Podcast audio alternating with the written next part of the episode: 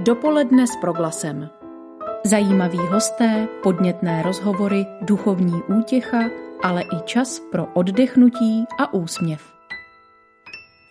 Dobré dopoledne do všech koutů, kde právě teď ladíte proglas. I dnes jsme tu proto, abychom vám přinesli informace, náměty, poučení a snad i potěšení.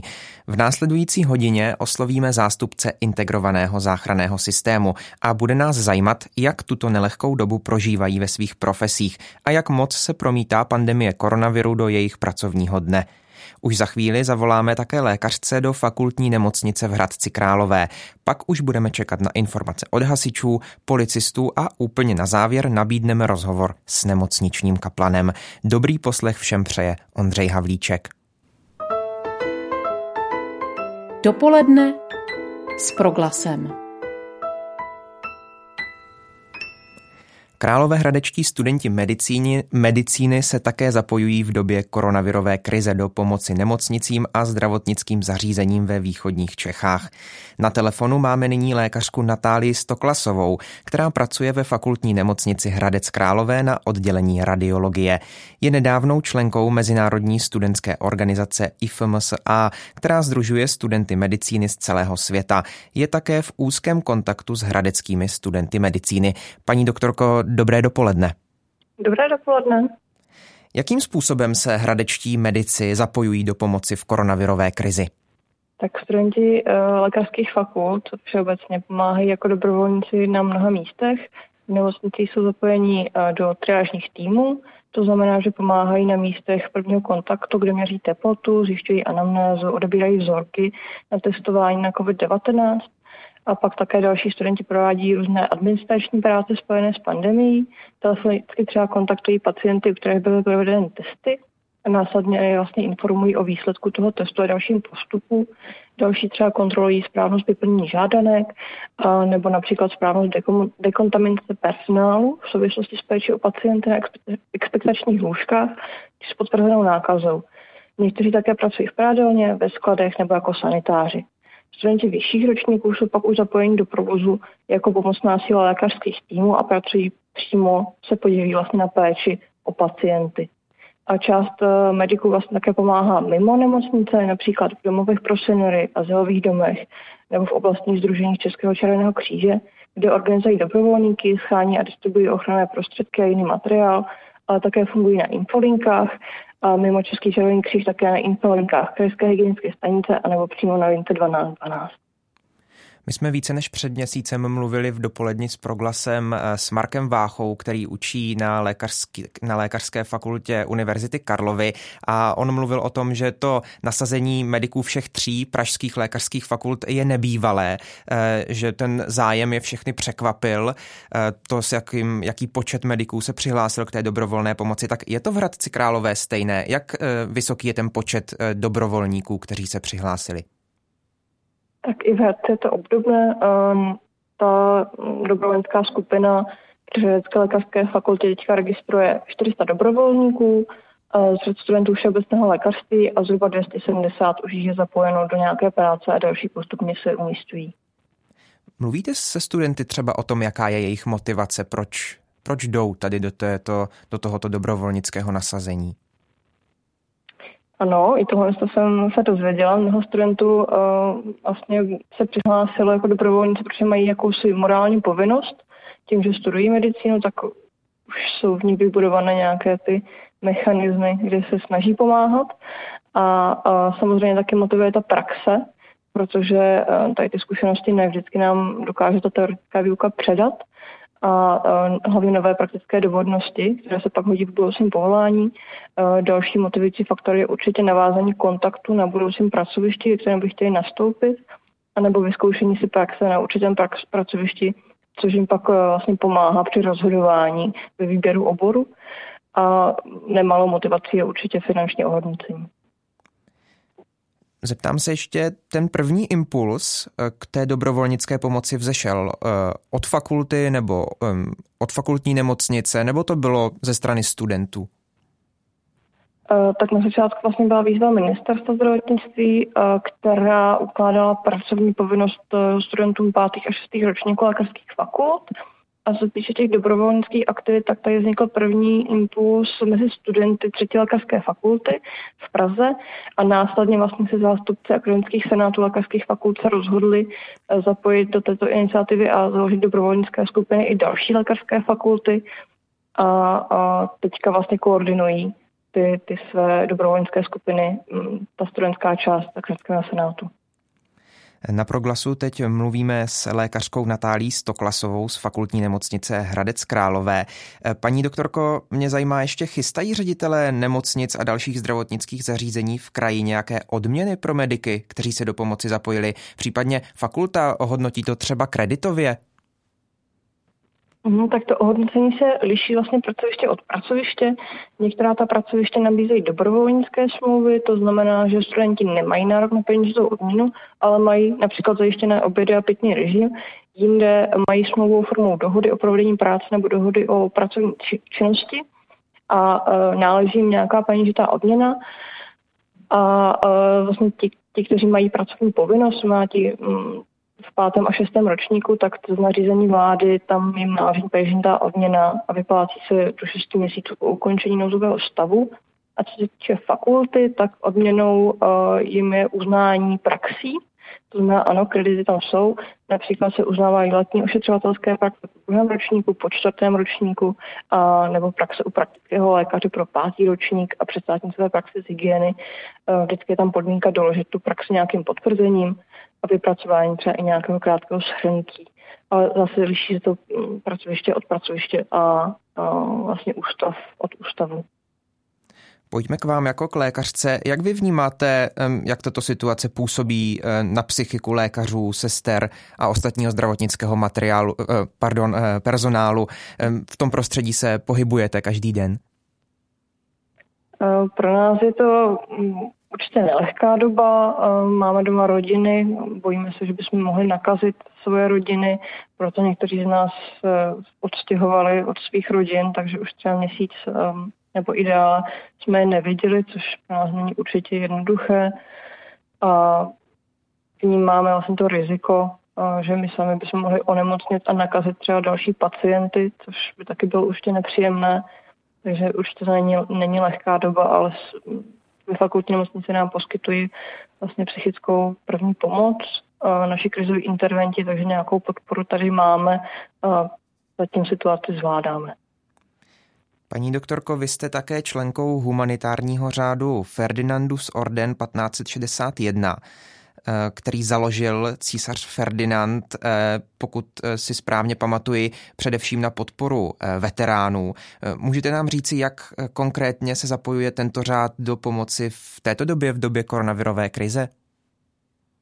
Tak my jsme především zdravotníci, strážci zákona, vojáci, terapeuti, právníci a dobrovolníci. To znamená, že máme své pracovní nasazení a místo v, v boji proti koronaviru, ale pomáháme taky eh, ve svém volném čase, pomáháme koordinovat dobrovolníky, kteří pomáhají seniorům a párujeme vlastně dobrovolníky s klienty na základě jejich požadavků.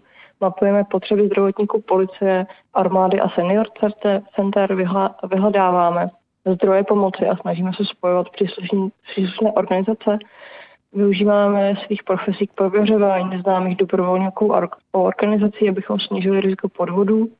Naše terapeutka také zřídila linku psychické podpory seniorům na Pardubicku.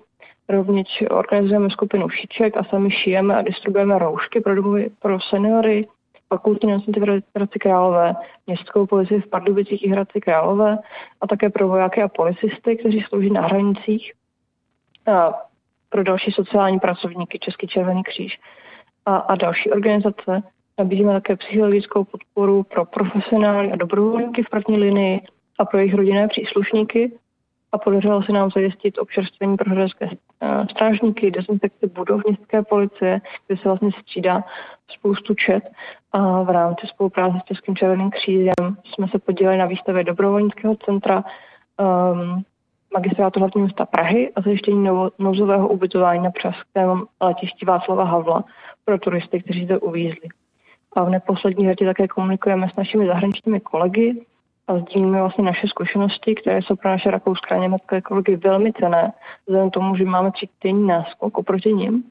A samozřejmě taky nezapomínáme na své rodiny, Jsou mezi námi také rodiče, kteří učí uh, své děti doma a staráme se o své rodiče, pro rodiče, abychom je maximálně ochránili v této době říká lékařka Natálie Stoklasová z fakultní nemocnice Hradec Králové, která byla v uplynulých minutách hostem dopoledního vysílání Proglasu. Paní doktorko, díky moc za váš čas a hodně úspěchů, jak vám, tak také medikům, se kterými spolupracujete a konec konců i řádu Ferdinandus Orden 1561. Hezký den.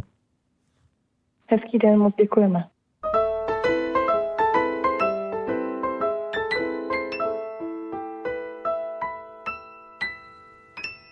Posloucháte dopoledne s proglasem. Hasičský záchranný sbor patří spolu s lékaři a policií mezi ty profese, na které tento mimořádný stav koronavirové pandemie dopadá nejvíce. O jejich práci v této nelehké době budeme mluvit s plukovníkem Zdeňkem Hanuškou z generálního ředitelství Hasičského záchranného sboru. Pane plukovníku, hezké dopoledne. Dobrý den, zdravím vás posluchače. Povězte nám, co nového musí hasiči eh, v těch posledních týdnech dělat, co do té doby nedělali? Tak eh, hasičky, hasiči obecně, jako jednotky požární ochrany nebo hasičský záchranný sbor, dělají všemožnou práci normálně, že jo, děláme mimořádné události, které můžou mít původ, jednak to můžou být požáry, chemické věci spojené s únikem nebezpečných látek, ale pravdou je, že tady ta záležitost vyžaduje i některé činnosti, které běžně neděláme. A co na to vaši otázku je zejména taková věc, děláme rozvoz ochranných prostředků a vyskladňování těch letadel, které přiletají z Číny, což je teda věc obrovská. Prakticky můžu říct, že momentálně jsme vyložili kolem 40 letadel a provedli jejich distribuci až do úrovně krajů. A to znamená, že jsme najezdili přes 300 tisíc kilometrů Naštěstí máme k tomu speciální útvar, záchranný útvar záchranného odboru Lučín a ten vlastně téměř veškerou technikou je na to nasazen. A to, to už je téměř více jak měsíc, takže to a je docela zatěžující záležitost. A je to dost činnost neobvyklá, ale prakticky se ukázalo, že, že jsme asi jediní, kteří jsme to schopni udělat. Pane plukovníku, eh, vy sám už jste to nakousl a říkal jste, hmm. že eh, hasičský záchranný sbor dělá celou řadu činností a možná v očích veřejnosti eh, je to občas zjednodušeno pouze na to, na to hašení požáru, ačkoliv to tak není. Vy máte mm, ve svých řadách odborníky na řadu činností a věnujete se jako hasiči řadě činností. Máte, máte pyrotechniky, máte chemiky a tak dál. Zajímá mě, tak jako máte cvičení na různé e, takovéto situace a na různé oblasti, které potom musíte zvládnout, existuje i nějaké e, cvičení nebo v minulosti bylo nějaké cvičení právě třeba pro situaci takovéto epidemie nebo nějaké velké nákazy?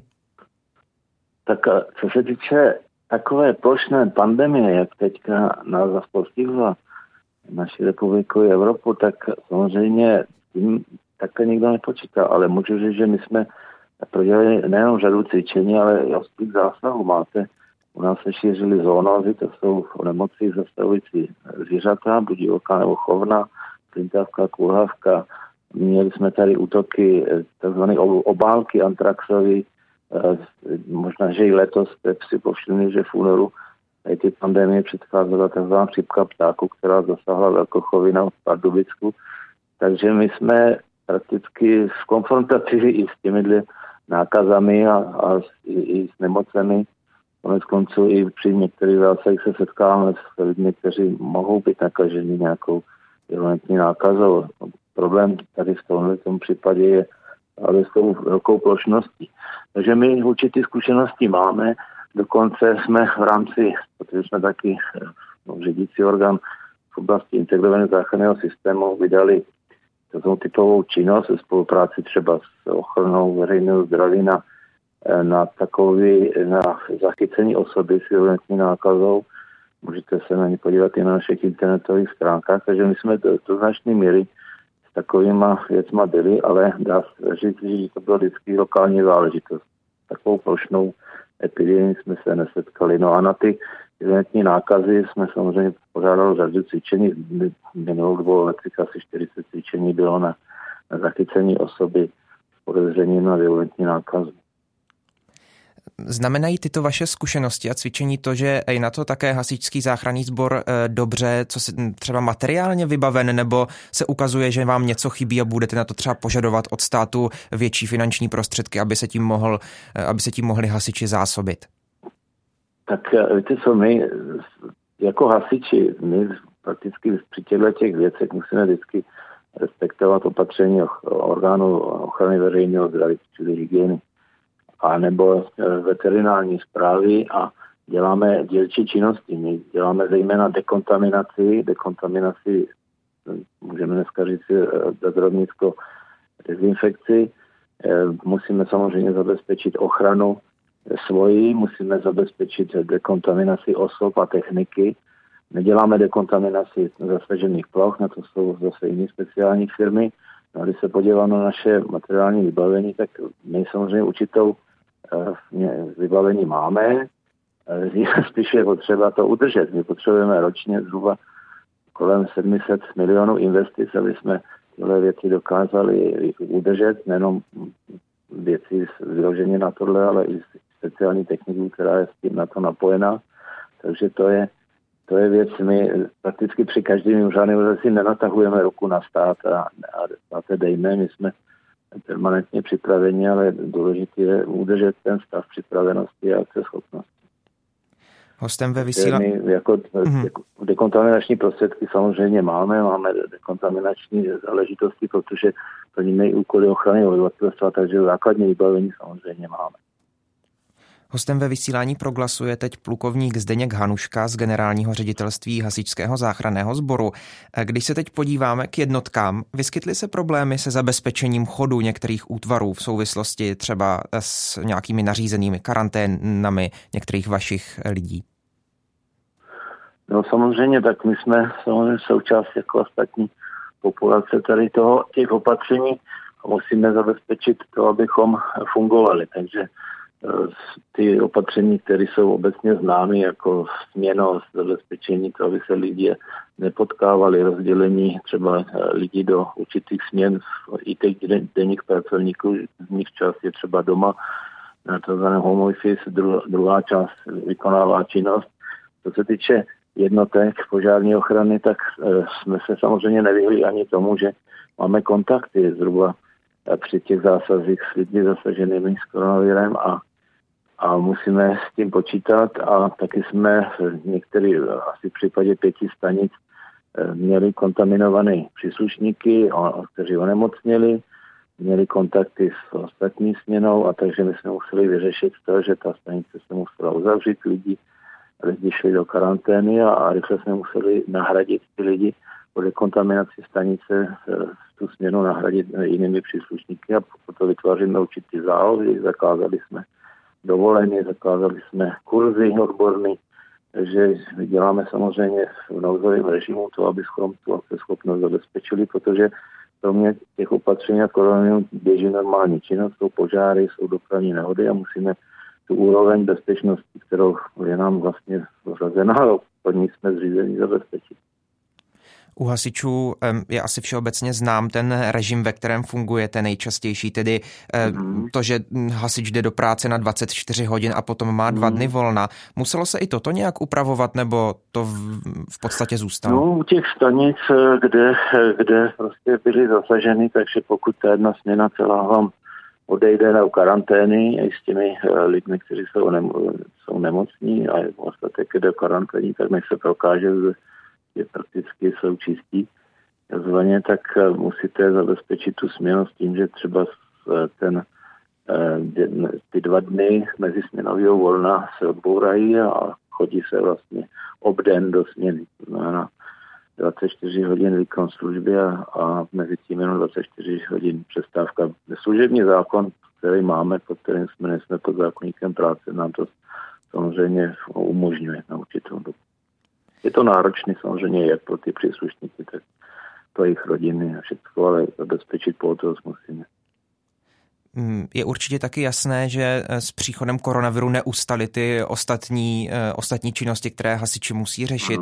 A v poslední době se třeba hodně mluví o tom, že opět nastává velké sucho, tak už i mm, třeba problémy s požáry nějakých vyschlých, vyschlých oblastí a tak dál nastávají, nebo to přijde až během těch teplejších dnů, třeba v červnu nebo v červenci? No, to máte samozřejmě pravdu, zejména požáry důvodu sucha. Každé jaro je prakticky ovlivněno těmi, těmi porosty, které vlastně přes zimu uschly a, a než se, než se zazelená příroda, letošní rok ještě je složitější v tom, i jako ten předchozí, že, že je obrovský sucho a i když třeba už vegetace se obnovuje, tak je, je, je velké sucho a zejména ještě ta situace v České republice komplikovaná tou, na, tou vlastně situací v lesích, které jsou oslabeny, někde vlastně jsou ušklí vlivem té, eh, té situace kalamitní a řada těch vlastníků vlastně likviduje spalováním vlastně ten částí toho porostu těch, těch stromů a od těch věcí vzniklo spousta požárů a my jsme třeba měli kritický den 6. dubna, kdy jsme měli zhruba 350 lesních požárů nebo požárů v přírodním prostředí denně, což je asi sedminásobek, no, sedminásobek toho, co, co běžný den, takže je to situace velká a vyžaduje to velké množství sil a prostředků, nejen profesionálních, ale taky dobrovolných hasičů a dokonce použití třeba letecké techniky pro hašení.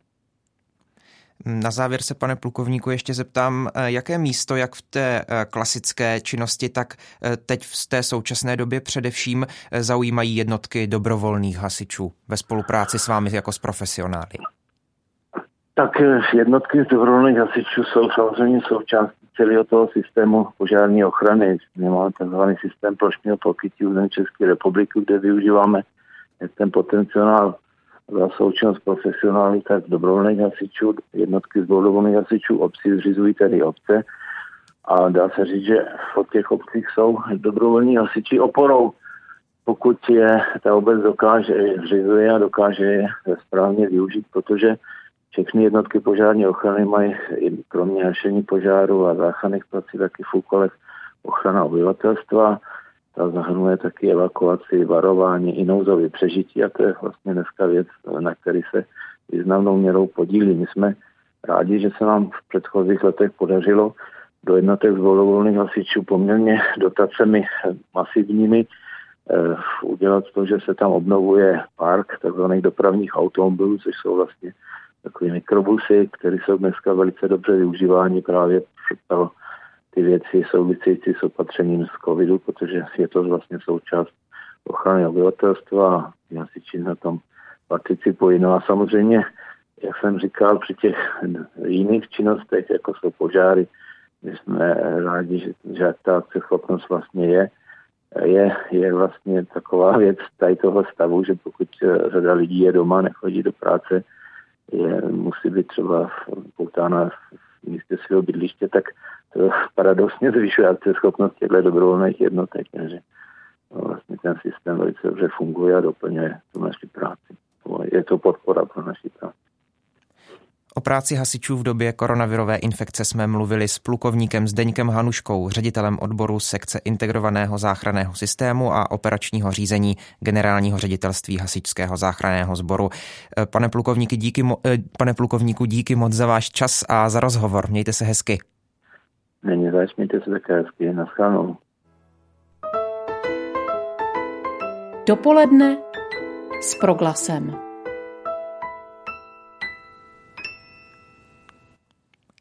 Dnes se věnujeme v dopoledni s proglasem všem, kteří takzvaně slouží v první linii integrovaným záchranným složkám České republiky. Své pevné místo v nich má také policie. Jak vypadá práce policistů uprostřed nouzového stavu, jak se mění role policie v době pandemie a snižuje se s omezením pohybu i počet trestních činů? Na to všechno se budeme ptát dalšího hosta. Na druhé straně telefonu by už měl být vedoucí oddělení tisku policie České republiky, plukovník Ondřej Moravčík. Dobré dopoledne. Dobré dopoledne vám i divákům. Pane plukovníku, policisté si home office, tak jako třeba některá jiná povolání, vzít nemohou. Museli jste ale přijmout opatření, která by i ve vašich řadách zamezila šíření viru. Samozřejmě museli a přijali jsme jedno z těch opatření, a teď vás trošičku opravím, spočívá i v tom, že policie na svých útvarech, na svých složkách byla rozdělena tam, kde to šlo, samozřejmě na dvě skupiny a některé z těch skupin, to znamená skupiny A, B a některé z těch skupin, tak jsou v nepředržitém výkonu a některé z těch skupin mohou e, být postaveny i do takzvaného home. Samozřejmě jedná se o ty, o ty nevýkonné složky, jinými slovy o ty kancelářské práce. E, kolegové uniformovaní policisté, kteří jsou v terénu, tak e, ti samozřejmě home office mít nemohou. Každopádně i my, i policie České republiky jsme uh, museli přijmout opatření k tomu, abychom eliminovali to riziko, že dojde k nákaze mezi jednotlivými útvary a hlavně jsme museli předejít tomu, aby se nestalo, že uh, jeden policista z obvodního oddělení by potenciálně vyradil díky nákaze zbytek obvodního oddělení, takže z toho důvodu došlo k rozdělení a i zároveň k rozdělení určitých rolí v rámci těch jednotlivých útvarů. A daří se tedy pomocí, tě, pomocí těchto opatření zamezit tomu, tomu šíření uvnitř policie, protože samozřejmě víme, jak to je na celostátní úrovni, ale zajímá mě, jestli uvnitř policie to vypadá, že bude policie i nadále funkční, protože má dost, eh, dost pracovníků. Podařilo se to, samozřejmě ani nám se nevyhýbá to, že by kolegové nebyli nakažení.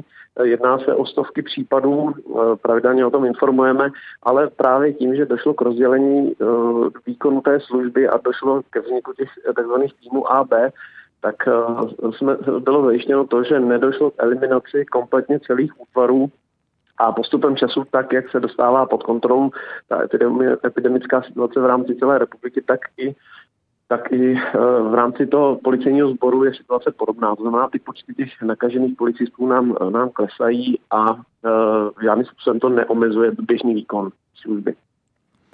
Už jsem před chvílí o tom mluvil také se zástupcem hasičského záchranného sboru. Vy máte za sebou také jako policie bez zesporu řadu cvičení, která vás připravují na mimořádné situace, ať už se to týká přírodních či dopravních katastrof nebo jiných neštěstí. Využili jste tuto přípravu i v té aktuální situaci? Případně má policie speciální výcvik třeba pro takovéto situace, situace velké nákazy, pandemie?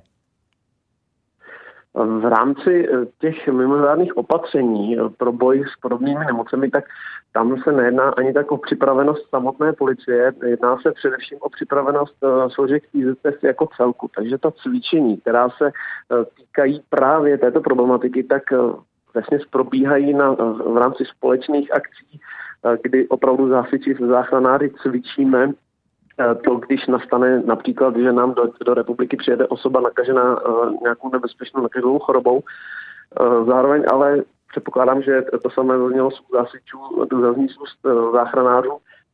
Takováto míra a, taková, takovýto rozsah epidemie, tak s tím, s tím se ani počítat nedá.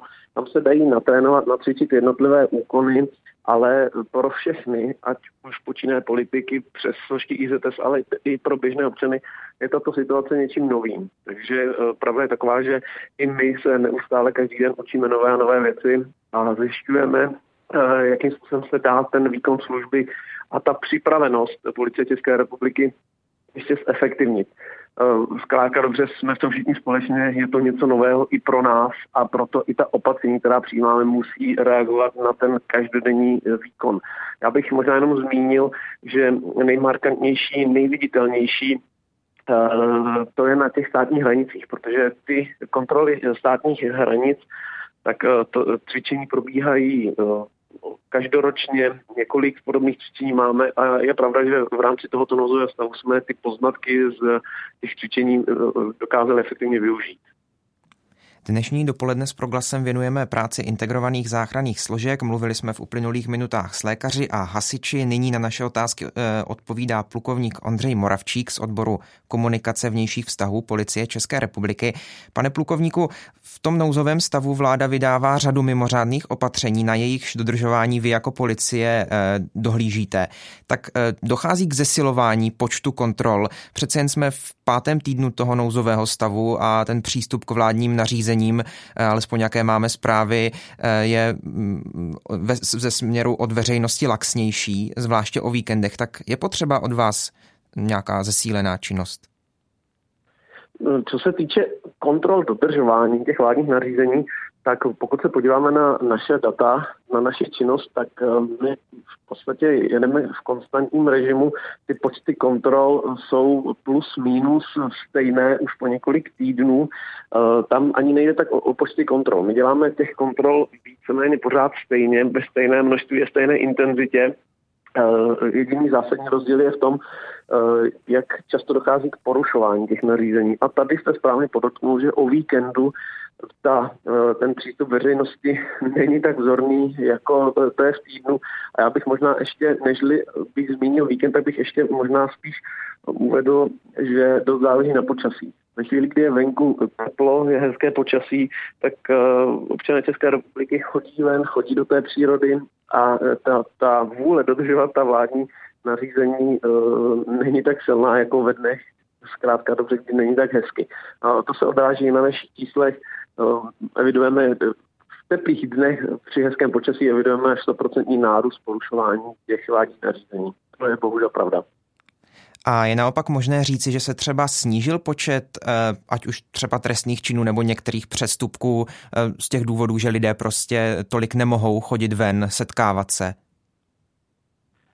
Můžeme to říct, dokonce to potvrzujeme, že pokud srovnáme data za první kvartál roku 2019 s tím aktuálním, tak došlo k celkovému počtu nápadů trestných činů a to e, téměř ve všech sledovaných oblastech. V některých to samozřejmě bylo méně, v některých více. Markantnější pokles je logicky e, v té oblasti těch e, trestných činů spáchaných na veřejnosti, veřejně. Tam, tam ten pokles je evidentní. Méně se to pak projevuje například u kybernetické kriminality, kde ten pokles víceméně zaregistrován ani není ale ano, je to tak, skutečně nápad trestné činnosti poklesl a v některých oblastech dost výrazně.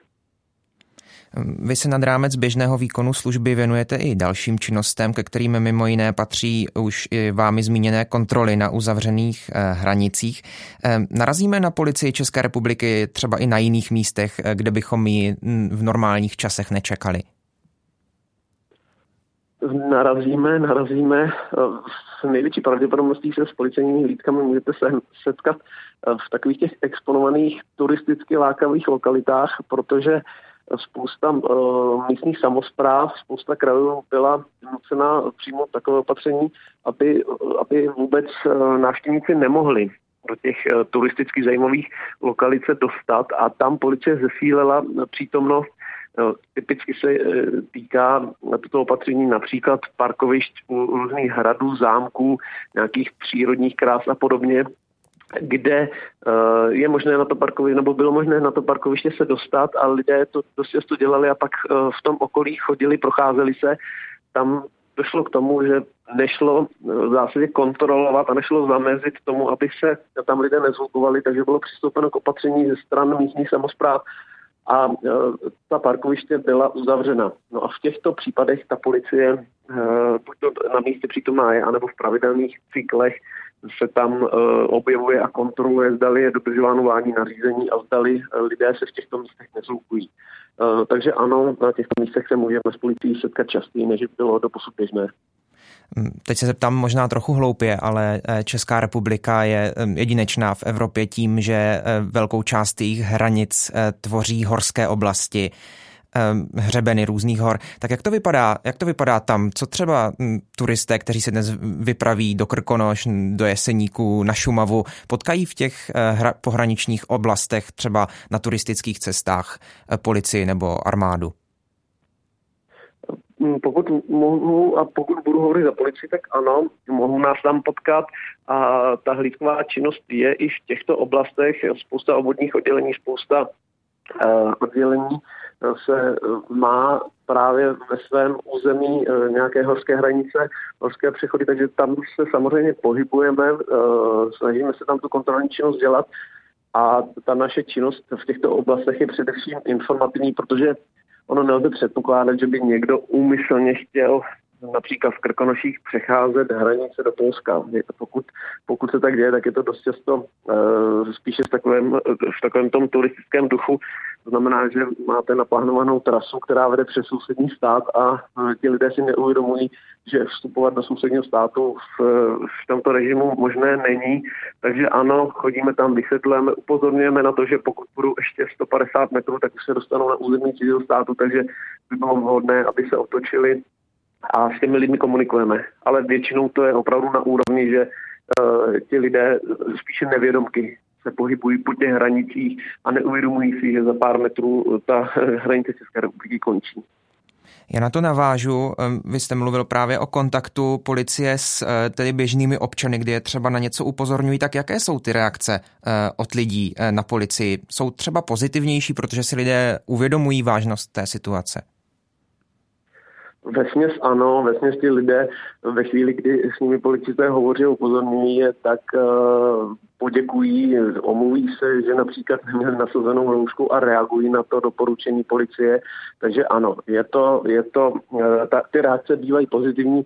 Samozřejmě se ale setkáváme i s reakcemi, které nejsou úplně tak pozitivní a tady bohužel je nutné zmínit, že dost často to je v souvislosti s popíjením alkoholických nápojů, protože uh, když policisté potkají na cyklostezce cyklistu nebo běžce, který nemá roušku, tak se s ním o tom pobaví, ta osoba zareaguje, roušku si nandá, domluví se a eh, jedeme dál.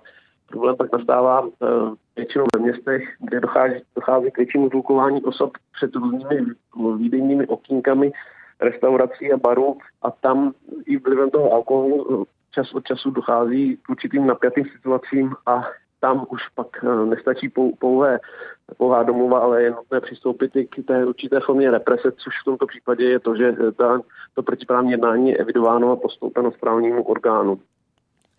Říká plukovník Ondřej Moravčík, vedoucí oddělení tisku policie České republiky, byl hostem dopoledního vysílání proglasu. Pane plukovníku, přeji vám, ať se práci nadále daří a naslyšenou. Děkuji za pozvání, hezký den.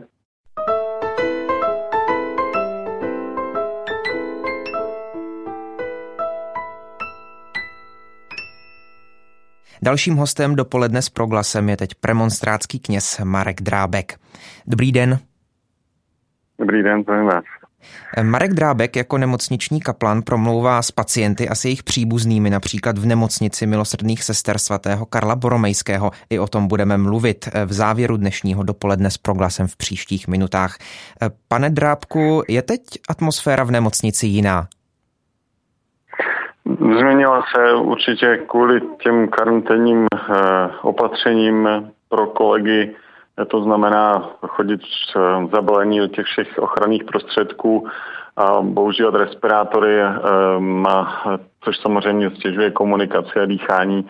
A pro pacienty je to samozřejmě od odloučení od, od rodin a ty zprávy všechny, že, který slyší, někdy třeba ani nemají dostatek informací, takže Eh, častokrát ty rozhovory teď jsou právě o tom, aby si nějakým způsobem utřídili vůbec ty, ty zprávy, informace, co se to děje. A mm, musím říct v naší nemocnici, že konkrétně tady nemáme nějaký vážný případy eh, toho onemocnění, takže tady opravdu není nějaký strach konkrétně ze smrti, ale spíš obavy o příbuzní, o přátelé, o, o to, co bude, eh, až se vrátí domů. Jak těžké je teď pro pacienty to, že za nimi nemohou přijít příbuzní, rodina, nejbližší lidé?